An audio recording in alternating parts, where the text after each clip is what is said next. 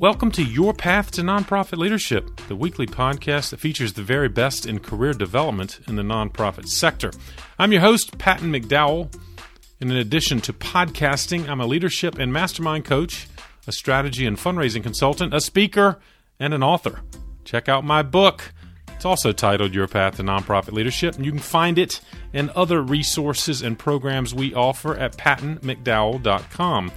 By the way, if you want to help make this podcast even better, maybe you have an idea for a topic or a guest, go to the show notes for this or any other episode and find out where the podcast survey is located. You can also go to the podcast page at patmcdowell.com, fill out the survey, it won't take long, and you can help assure this podcast continues to meet your leadership development needs. Well, I know you're going to enjoy this fantastic conversation with Regina Moody, who's the president and CEO of Holy Angels and has had a remarkable nonprofit leadership journey. Much wisdom, as you might imagine, as the result of 40 years, and yes, you heard that right 40 years at this single organization. Holy Angels is in Belmont, North Carolina. It's a wonderful organization. And in an age of the great resignation, I'm sure you're thinking the same thing I was before this conversation. How do you stay at one nonprofit organization for four decades? What kept Regina engaged? How did she build uh, and retain the kind of talent and infrastructure and donor base to turn a small one building nonprofit into its current 17 building campus? And maybe most interesting of all, how did she know when it was time to step away? And what is she doing to assure that this transition will be a smooth one and not lose the momentum she's worked so hard to maintain? Lots of wonderful lessons here, regardless of where you are on your nonprofit path. Regina's got great advice to share. So don't forget to check out the show notes. This is episode number 168. You can go to the new podcast page at pattonmcdowell.com, and you'll find out all of the resources we discussed, as well as more information on Regina and the great work she's still doing through Holy Angels. And its website, by the way, holyangelsnc.org. Without further ado, please enjoy my conversation with Regina Moody. Regina, thank you for joining me on the path. Patton, thanks for the invitation. I look forward to talking with you today. Uh, it, it's exciting to have this conversation. You have had a remarkable career in nonprofit leadership, made even more remarkable by the fact you spent 40 years at a single nonprofit organization. And I know the wisdom and experience you've gained uh, during your time at Holy Angels is going to benefit our listeners. So, for that, thank you. Let's start with this kind of provocative question, Regina. You and I had a little conversation before. As you look around at nonprofit leadership in the sector, what is the biggest challenge that you see and that perhaps concerns you as you think about nonprofit leadership? Well, you know, and, and I'm sure that this is an answer that many people would share, and that would be, well, we just came through a pandemic and we think we're almost through it. But, you know, setting that aside, I, I do think that um, the world of nonprofits is is of course changing and growing and and challenging. Uh, partly, you know, there's lots of competition uh, for uh, donations and contributions, uh, as well as um, the world of technology and the challenges that we face. It's great to have technology, but you also have to be able to manage it and be present on it in order to share your mission. So, you know, I think um, recovering from the recession uh, certainly is is a big challenge. Um, sharing mission and values are really important, I think, for people to know who you are and what you do. And then there are great nonprofits uh, in this country, and and they are um, growing every single day. And I, to that, I think there's more competition for the the dollars that may be available that people might be willing to contribute. All great points. In fact, you lifted up one of many that I think uh, will resonate with our listeners. But technology. In fact, I had another guest, a guy named Bill Connors, talk about he thought that was one of the most significantly the increasing amount of leadership time was going to be devoted more to technology. So have you found over your recent tenure that you're spending more time in kind of in the technology space or managing technology, I guess? Yes, absolutely. And and really uh, here at Holy Angels, we uh, recently added a position, uh, a, a, chief position of development and marketing with uh, the experience of uh, digital technology in an effort to uh, kind of expand our reach into the the world of technology and the the online presence that we feel like we need to have. I do believe that technology and being technology savvy, if you will, is going to be one of the requirements for nonprofits to be success in the future, be successful in the future. Exactly right. And you and the bill make are making the same point. I mean, you have to necessarily get into the coding or the the the, the weeds of technology, but you sure have to manage it, don't you, if you're going to lead your organization forward?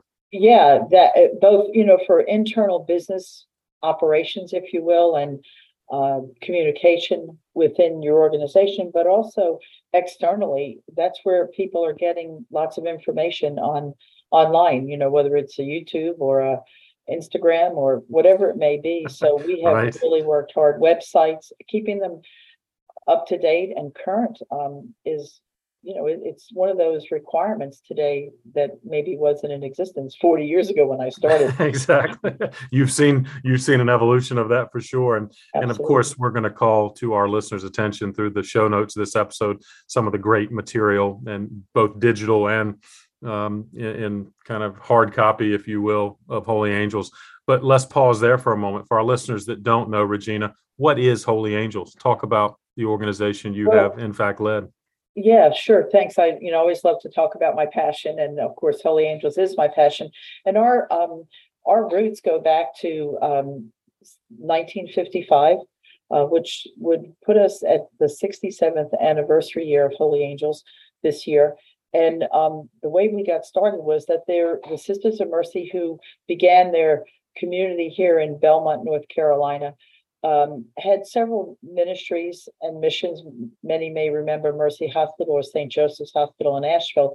The sisters ran the Catholic schools uh, and various types of other ministries. But Holy Angels uh, grew out of the fact that one of the sisters that was operating a day nursery on the campus here in Belmont, where Sacred Heart College used to be, um, and the Sisters of Mercy Mother House, was operating a day nursery for babies and young children of parents who worked in the mill area back in the day of our beginning. Uh, the mills were very, very populous. As it was a textile community, and so people needed places for their children to be taken care of and and um, you know be safe. And so that's what was happening. It was called the nursery, and it was a little engineer's cottage here on campus. And a baby named Maria was born um, to a mother mother who was 16 years old, and she, um, the doctor who delivered Maria, knew that she had pretty significant challenges. She was um, had spina bifida and, and uh, hydrocephalus, and really at that time was not expected to live. And so the doctor referred the, Maria's mom to uh, Sister Patrice and asked Sister Patrice, will you take care of my baby? And Sister Patrice said yes. And, you know, that was the beginning of our love story. So 66 wow. years later, uh, here we are, and we've uh, certainly expanded our services and our age, uh, as well as our ability to now care for children and adults who have severe intellectual developmental disabilities, and delicate medical conditions. And we provide a whole array of services uh, for the people that we serve, the children and adults. Our youngest is two years old, and our oldest is 80. Uh, I certainly didn't think we would be serving a lifetime of or a span of a person's lifetime when I started here, but that's how we've grown and developed. And so, you know, our goal is to provide opportunities for people to be the best they can be and to reach and develop to their potential, whatever that may be. Um, and so the Sisters of Mercy helped start or began Holy Angels. It's one of what the, they call a sponsored ministry, and it's continued on today uh, with a variety of programs and services to meet needs and to help people be the best they can be. It's so impressive. And again, I know that our listeners are going to check it out because, of course, you have built a foundation on which Holy Angels is going to continue. And we'll talk more about that because you're not leaving exactly either. And, you're going to assure that But let me go back to the beginning, Regina. Why did you get into nonprofit leadership in the first place? Well, uh, honestly, it was not my career path. Um, I had gone to my undergraduate degrees in social work, and I was uh, hoping to get into the medical social work field. Uh, and at the time when I graduated from college, I started to work at Mercy Hospital to learn the, the medical field and um, was hoping to get into a position. Unfortunately, um, I had to go home. My father was a New York City fireman and was injured on the job.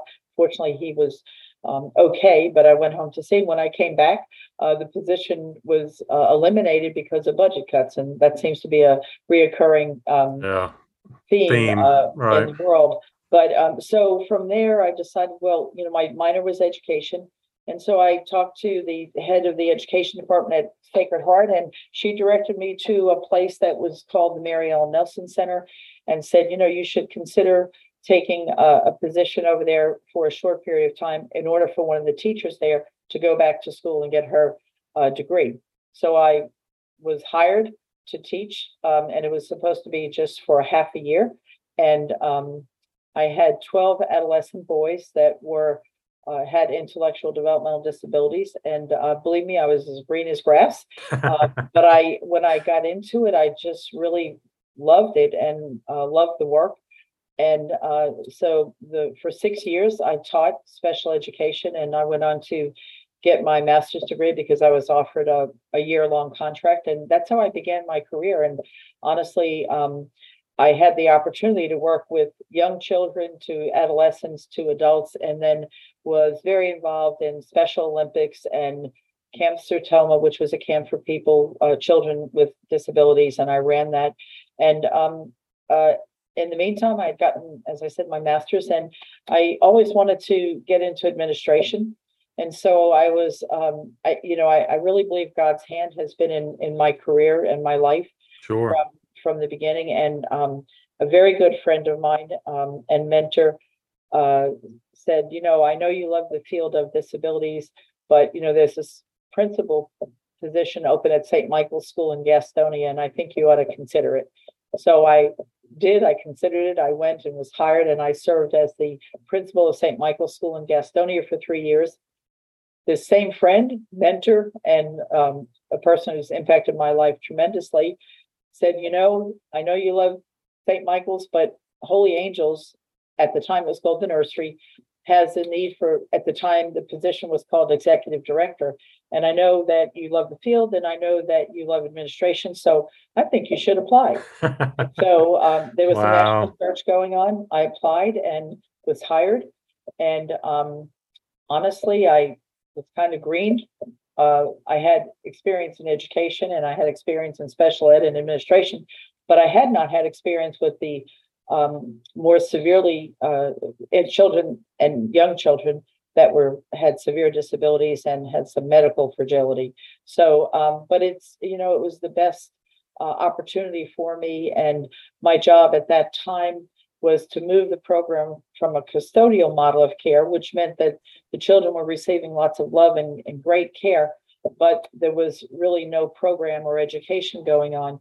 And the reason for that is that the laws had not been um, put into place as they were in the late 70s. And so, as laws changed and children who were had any type of disability, uh, we were required to receive a pre, free and appropriate education. And that kind of moved the needle for the field of developmental disabilities. And it, and for me, it was an opportunity to move Holy Angels from what was a custodial model to what we have today as a developmental model of care with a whole continuum and array of services. And and Holy Angels being a nonprofit, um, you know, I, I didn't really have much experience in in fundraising or raising money. So um, I would say to you that much of my early years were um, learning um, how to do the job, so to speak. Right. How to raise funds and run programs and get accredited and all of those things. So um, it's on the job training, but um, I had a real desire to learn. And I was very, very fortunate that I had some great mentors and people that were willing to um, give me guidance and advice. Well, you you touched on something I was going to ask you about, and you said it beautifully. Well, one, I have to uh, acknowledge that you and I share a little bit. Uh, certainly not to the extent you do, but I started my career working for Special Olympics. So the sure. population that you serve is one that I was fortunate to work with as well. And and again, uh, we talk about the role of mentors, you know, people in our lives at the right place at the right time. But I was going to ask you, Regina, as you moved into that leadership role at a relatively early age, yes. um, was it largely self-taught? Did you find that it was like you learned on the job, or were there certain resources or things that helped you become a successful leader? Um, there was a good uh, majority of um, learning on the job and kind of trial and error. But the other was that um, I recognized that there were many great um, nonprofits uh, in in the field that were doing good work, and so I began to visit um, all over the state of North Carolina different programs that were residential and uh, developmental and and had a lot of different things going on. So I, you know, I tried to learn as much as I could, but well, and I say both in state and out of state, and serve, uh, you know, within the community, uh, in the in the disability community. So I learned um, on the job here at Holy Angels and and reading and kind of researching and learning um, what needed to happen, but it also was going and visiting places that were providing similar services and colleagues nice. that I met along the way and professional organizations and um, all of the things that you have to do to bring it together.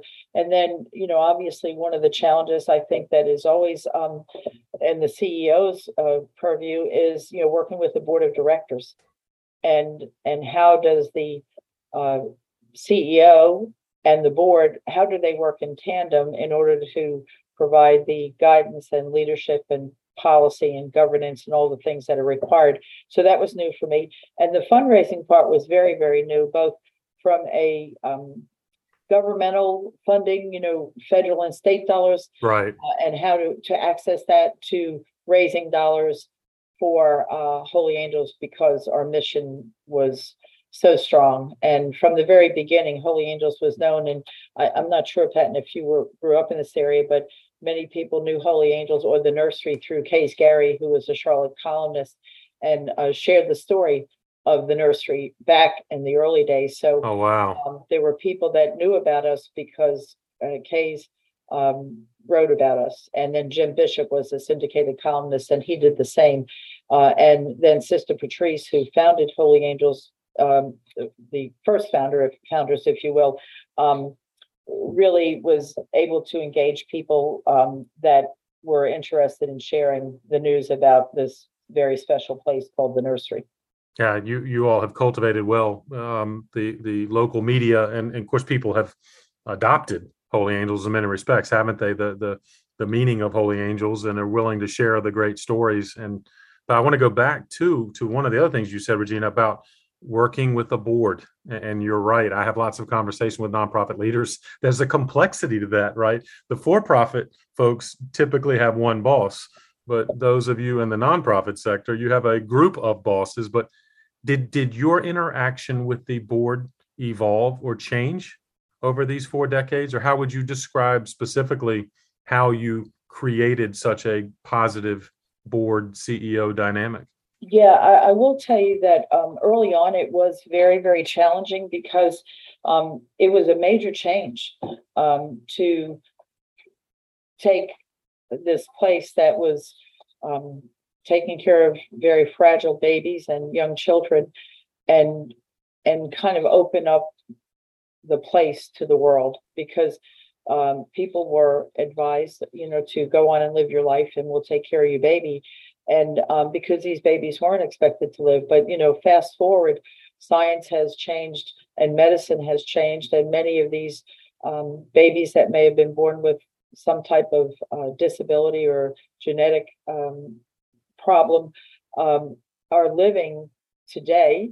Some, not all, and so um, for for the board, it was um, trying to adapt to the changes that were required for Holy Angels, and I'm referring to Holy Angels, but the name, you know, as I said, evolved over time to be Holy Angels Nursery. Right. Today, Holy Angels. But basically, um, you know, there was a requirement on the part of the board to be supportive and adapt. And and most of the board members were very supportive and and willing to adapt. But there were some that that really um, had a little bit more of a challenge because of the major changes, but knew that we needed to do it. So, you know, I, I worked with them and and you know, part of it was driven by some regulatory requirements that we had to comply with, and there wasn't a choice. Um, we had um, groups coming in to evaluate what we were doing. And to be very honest, I started on July 1st, which would be tomorrow, uh, Right. 40 years ago. And um, the uh, at, at that time, um, there there we didn't have the um, uh, let's uh, I guess you would call it the uh, accreditation requirement from our local mental health system, and that was one of the the re- responsibilities I had was to move our program as it was to be in compliance. And I didn't know when I started that that it was going to be the review was going to happen in December.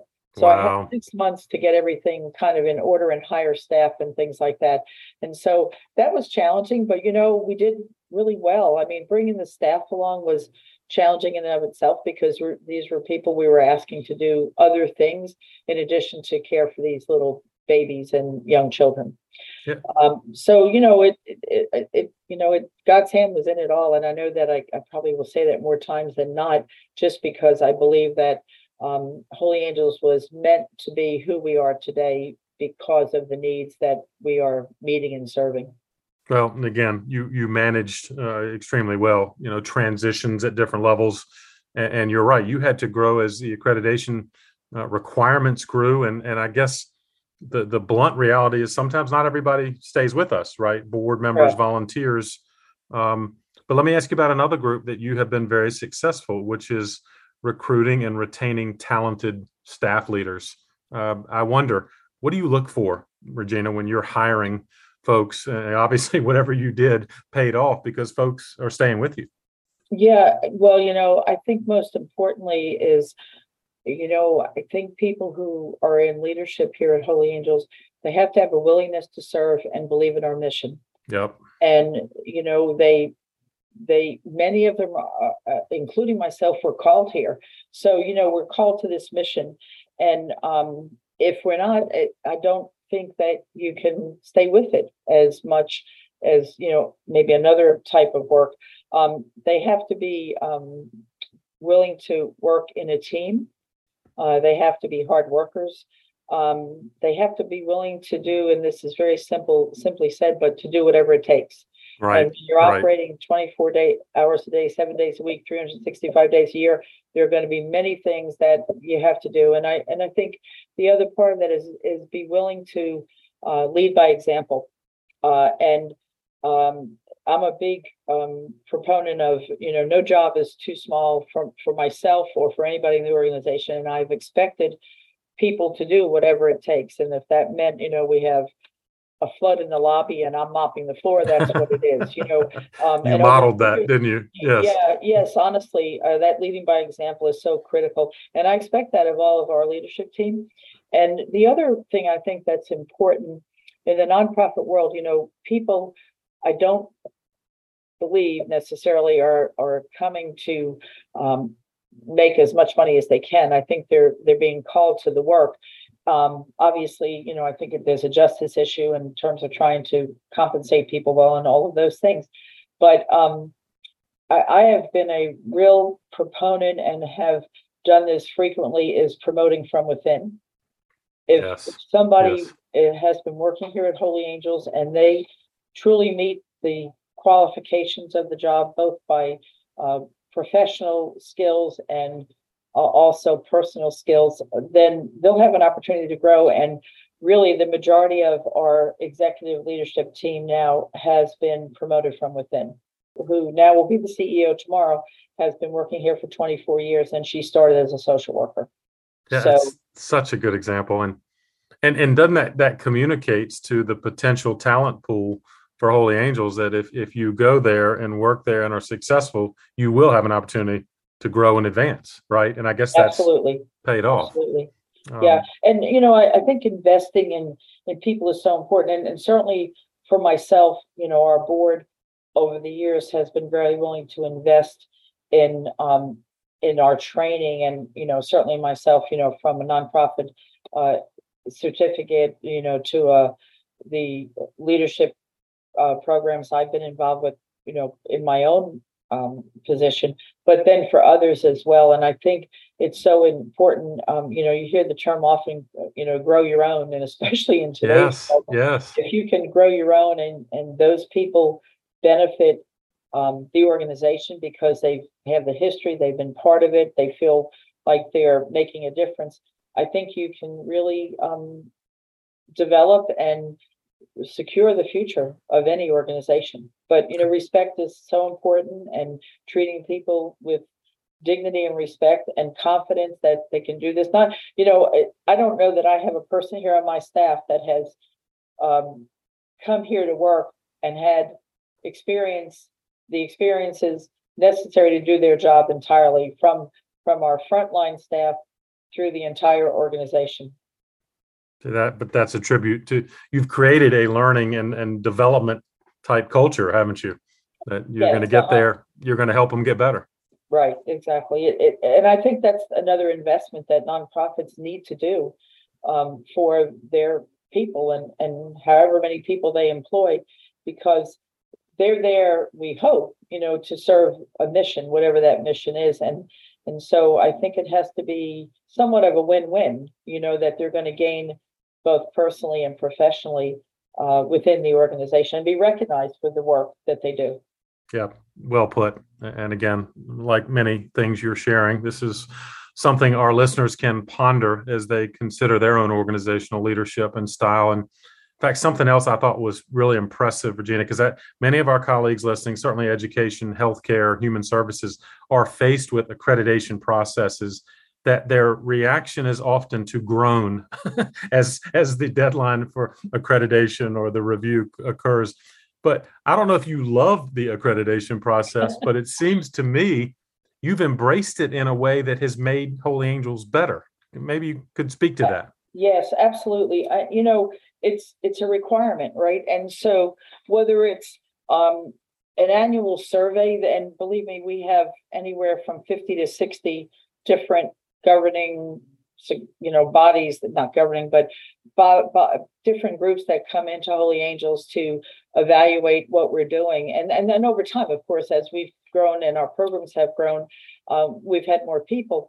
But you know i think it it can make us better. Um, uh, you know i'm very proud to share with you and the the group that may be listening is that we just completed our fifth um, three-year national accreditation with CARF, uh, the Council on uh, Accreditation of Rehabilitation Facilities. And we, um, ha- the best you can do, like a perfect score, is no recommendations. And uh, we had no recommendations, which put us in the top 3% of all nationally and internationally accredited organizations. Wow. And I will tell you that uh, that was a proud moment for all of us. And all of us worked very, very hard to achieve that. We have been accredited for the past uh, 12 years and uh, have always received a three-year accreditation. But it really, um, it really, I think, speaks to quality and commitment to the people that we're serving and the people that work within our organization. And within the same week, we had a one of our programs, our largest program, which is our intermediate care facilities, we have 48 uh, people that we serve 24 7. And that program at the, around the same week time was also approved with zero deficiencies for the, I think it was the fourth year in a row, uh, which is the best you can do. So quality is important. I, you know, I've always felt like um, to set the standards high or set the set the bar high and that that you know we will work towards achieving. Uh, not yeah. that we um, are going to exceed every time, but um, we've had some very very great um, uh, surveys, audits, accreditation, things like that. But of course, the national accreditation is by far the biggest. Uh, over 1,300 standards we have to comply with. Good grief. Well, congratulations. That is remarkable. And you and your team are justifiably proud of that accomplishment. And I love how you've turned what, instead of dreading a process, you've almost turned it into an aspirational objective, right? Hey, Yes, let's not just endure this, let's excel. And, and it's put you at the top, literally, of all organizations uh, of your size and type. So that's, that's fantastic, Regina. Let me jump to another topic that you learned on the job, as you admitted earlier in our conversation, fundraising. I, I remember you made a comment to me in an earlier conversation about the importance of cultivating the next generation of donors. Talk about what you've done to do just that. Well, you know, I will tell you this, that, you know, fortunately, Holy Angels had a very good base when I started here. Um, because of the work that was done in the first 25 years. But, you know, I, I saw it as a responsibility and really a requirement to build on that base. And so we, over the years, you know, when we started, of course, we didn't have uh, any fundraising software or anything like that. And we started um, with people that really didn't have a lot of experience. I had one person that was working in development, and we started with a spreadsheet, you know, um, to try and manage our donors. Um, All right. but but I think that you know part of it is building relationships. Uh, you know, the ones that you may already have, and then new ones that you you can kind of um, bring along by sharing your mission, and hopefully they would want to support it. Um, it's a little bit different today because there are so many different ways that nonprofits are trying to raise money. Um, we have tried to do it in a variety of ways. Obviously, when I started, we did not have any events. Right. Um, and right. so we started with events, building a base. Um, for this year, uh, in September, we'll have our 31st annual golf tournament. And it, it's one of those kinds of events that continues to bring back people that play year after year or people that they know that they bring. and That's it's been a very solid event for us. Um, so events are good. They're very labor intensive, but it's a good way to kind of start to um, meet people at a level that might be um, fun and comfortable for them as we try to share our mission with them. Um, but as as we built on, you know, it's kind of like making sure that you nurture the people that have been supporting you for years and look at ways to expand your reach or to cast a bigger net, if you will, to bring more people into um, the the potential interest of supporting our mission. And I think you have to be accountable, you have to be credible, you have to perform at a high level, and you know you have to be able to share your story. Yes. And Yes. and people need to see it in action and and you know you have to be good stewards of whatever gifts you receive and so um, i think that the generation of today um, is um, much more um, savvy perhaps in some ways of how they want to spend their money or give their money and what they expect back for it um, you know and, and a lot of it is what i've already said you know Yeah. the credibility, the quality, the, the making a difference, knowing that they're helping a great mission. Well, that checklist you just reeled off it, it strikes me as right on target, um, and, and how you have been very thoughtful in maintaining these relationships, cultivating and stewarding these donors. So, in fact, they will stay with you even as you transition in your literal role with Holy Angels. Uh, that generation of donors is likely going to stay thanks to you and your team's good efforts.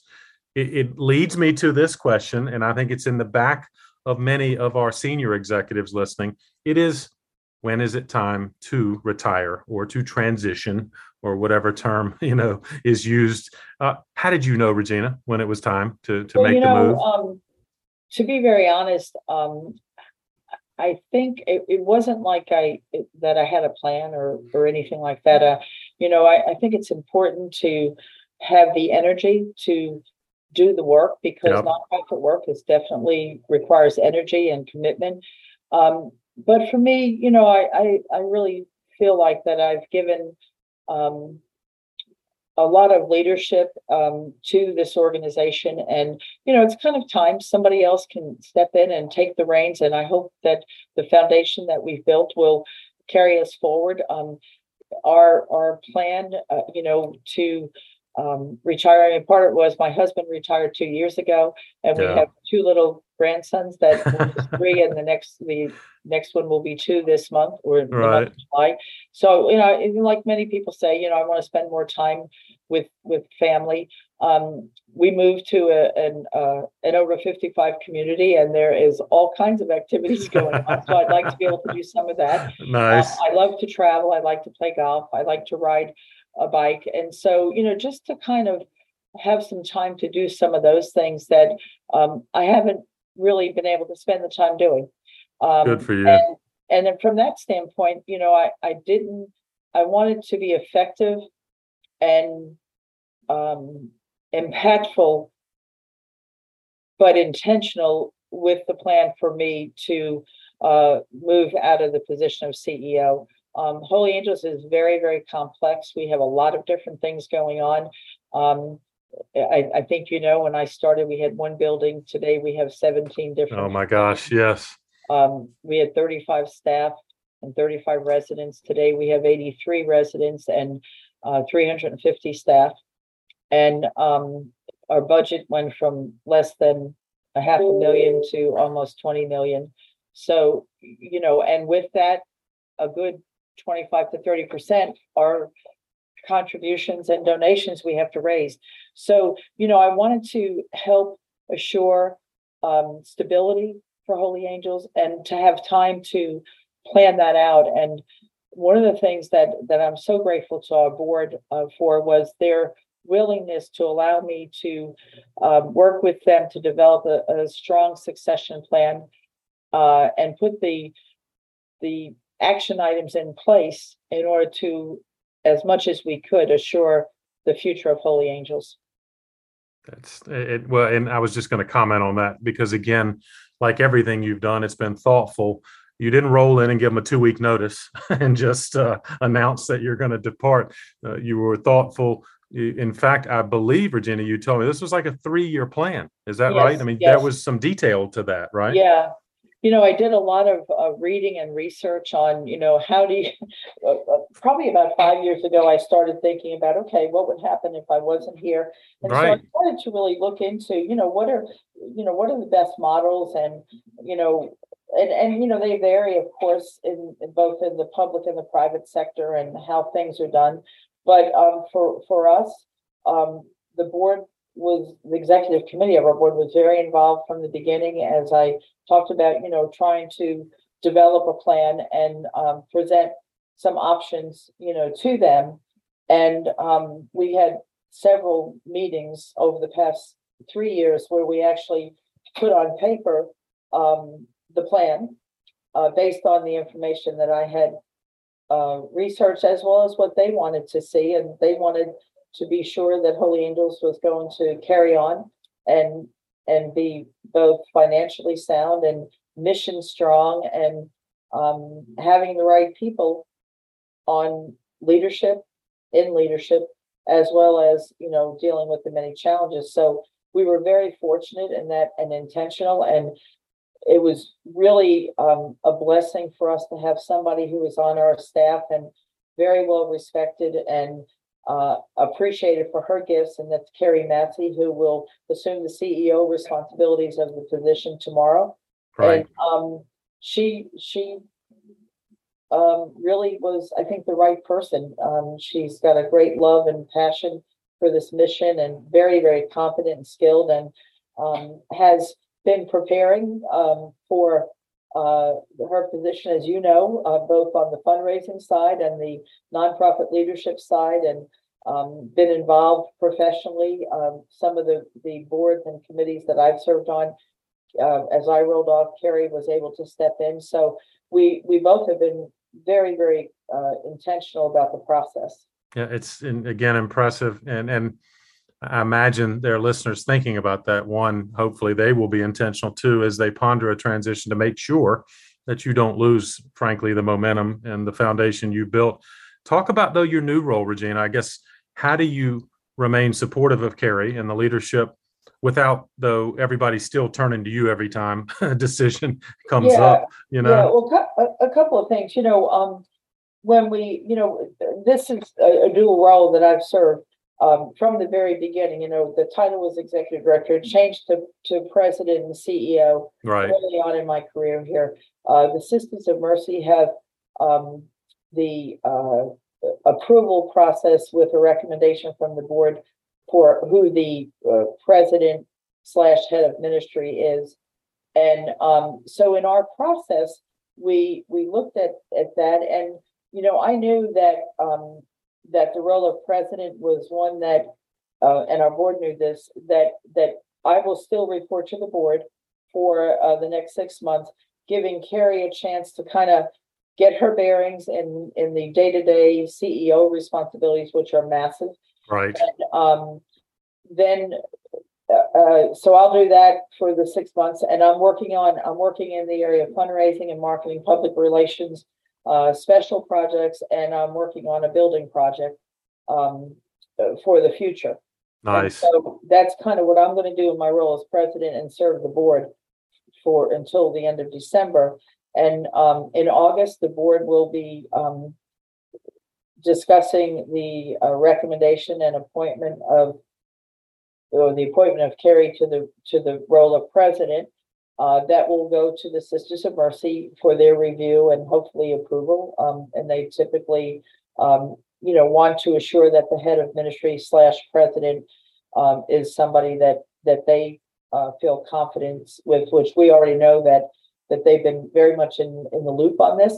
Uh, the board has been in the loop on it. So I think that, you know, the, the kind of, um, natural progression, but doing it in a, an intentional, patient way, um, has been really helpful because Carrie is, uh, assuming, uh, many of the responsibilities really for the past, uh, year and a half.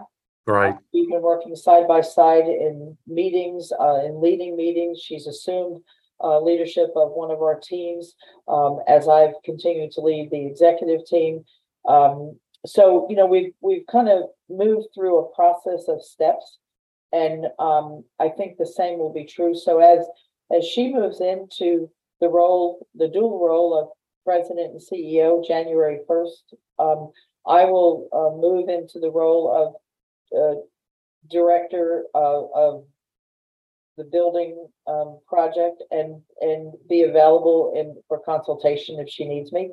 yeah Yeah. So, uh, I, to, to kind of make it practical, uh, my office has been in the, the main building for forty years. And so, um, I moved to another small office building on campus. okay Moved into my office and conference room and, um, we were able to appoint a COO who's been on our team for five years and has served in the vice president of HR. So he is moving into Carrie's office. And so we made these physical moves. We've yeah made some right um, into some vice president positions. And, um, to be honest, I, I think that the gradualness and the plan of this, um, really has, has and will, um, serve Holy Angels well. And that has been my goal and the board's goal from the beginning, um, to have, you know, a, a good plan that, and work the plan and, you know, change and be flexible if you needed to do that. And we did on certain things. But, um, at, you know, as of today, we've completed the milestones required, uh, that the, the board had approved, uh, regarding Carrie moving into the position tomorrow. Yeah, it's uh, not surprisingly very thoughtful, uh, well thought out in, in several takeaways. One, I love the way your, new role is is clearly defined, so people understand. The, of course, you had great value in everything you did, but now you're going to turn your attention to the building project and some external uh, activities, which are only going to benefit Holy Angels.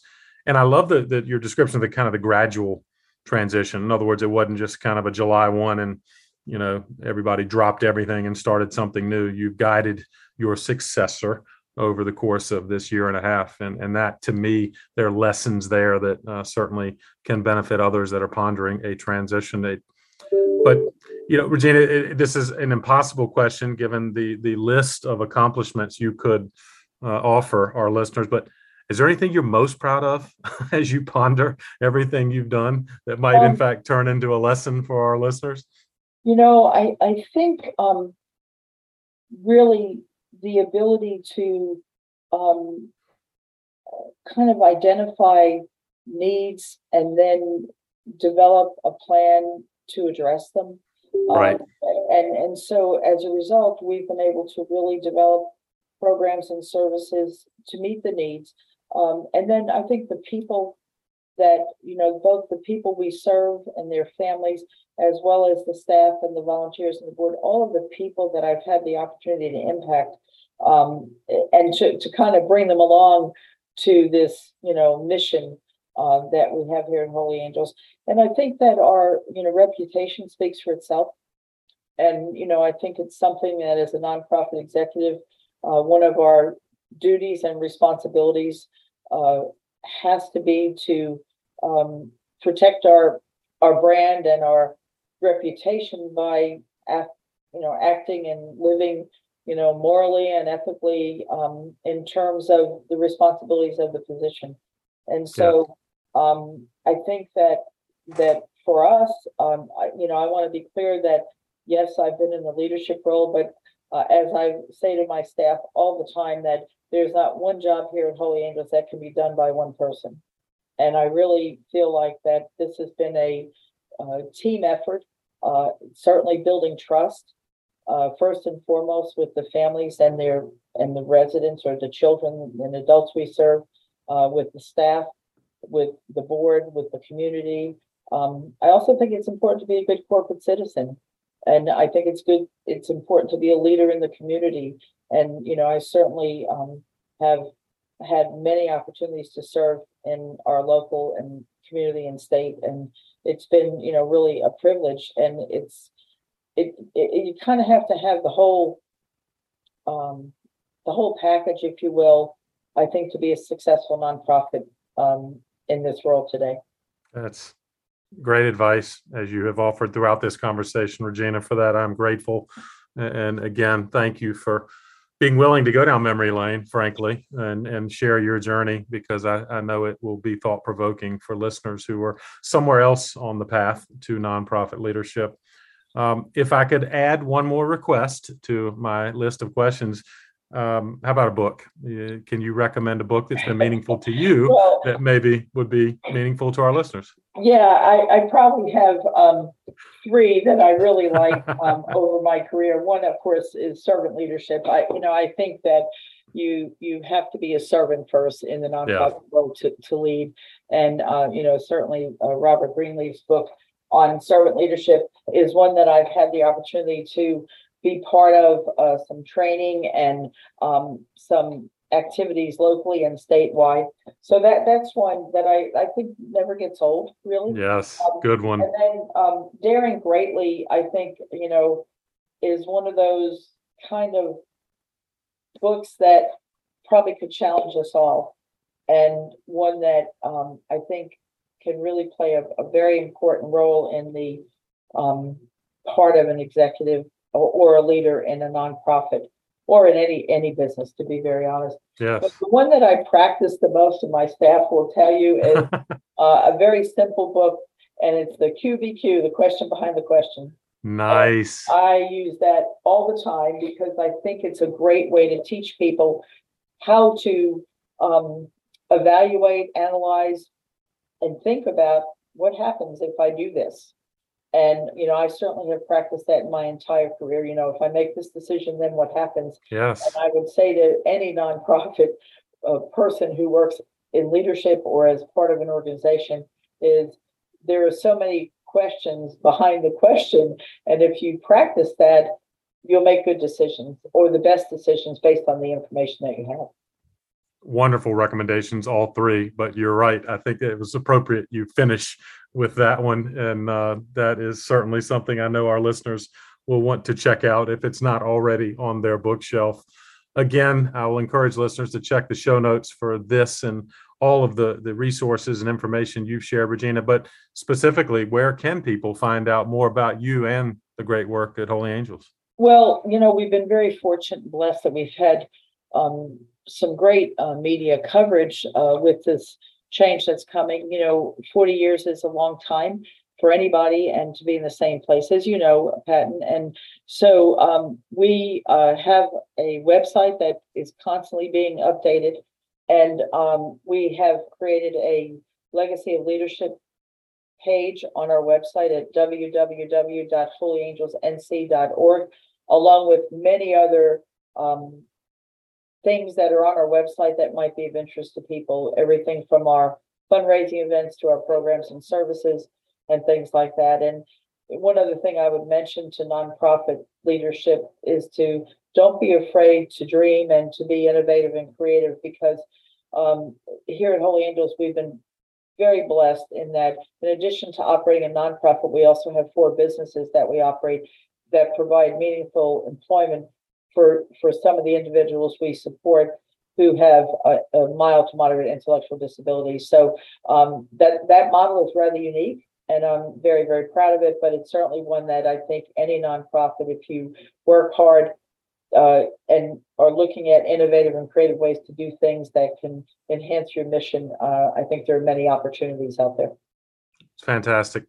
Thank you for lifting all of those programs of which you should be justifiably proud. And congratulations for a remarkable four decades of leadership at Holy Angels. Lots of lessons that you have been generous in sharing. I will encourage our listeners to check it all out on the show notes related to this episode. And Regina, thank you again for joining me on the path. Thanks, Pat, and, and good luck to you and your work. And I appreciate the opportunity to share. And certainly, I will say to people that time flies when you're having fun. a perfect way to finish. Thanks again. Thanks, now. Have a good afternoon. Well, I hope you enjoyed this conversation with Regina as much as I did and came away with some practical ideas, whether you're building your nonprofit organization at this point or you're trying to assure your efforts will only be elevated if you step away. Don't forget about the show notes. They are on our website, pattonmcdowell.com. Go to the podcast page and find this episode, number 168. You can find out more about Regina the resources we discussed, and you can also learn more about that great organization called Holy Angels. As always, thanks for sharing this episode with someone else on the path. And if you haven't already, you can subscribe. Just go to the podcast page at pattonmcdowell.com and you can hit the follow button and assure that you won't miss out on any of our weekly episodes of Your Path to Nonprofit Leadership. They come out every Thursday. And if you like this episode, click on the episodes button. Look around, and you might see some other episodes that will interest you, or you can simply search uh, by episode title, uh, topic, or guest name. Thanks again for all you're doing in the nonprofit sector, especially right now. Keep up the good work for causes that are most meaningful to you. I'll keep bringing you content that can help you do it even better. Have a great week. I'll see you next time on the path.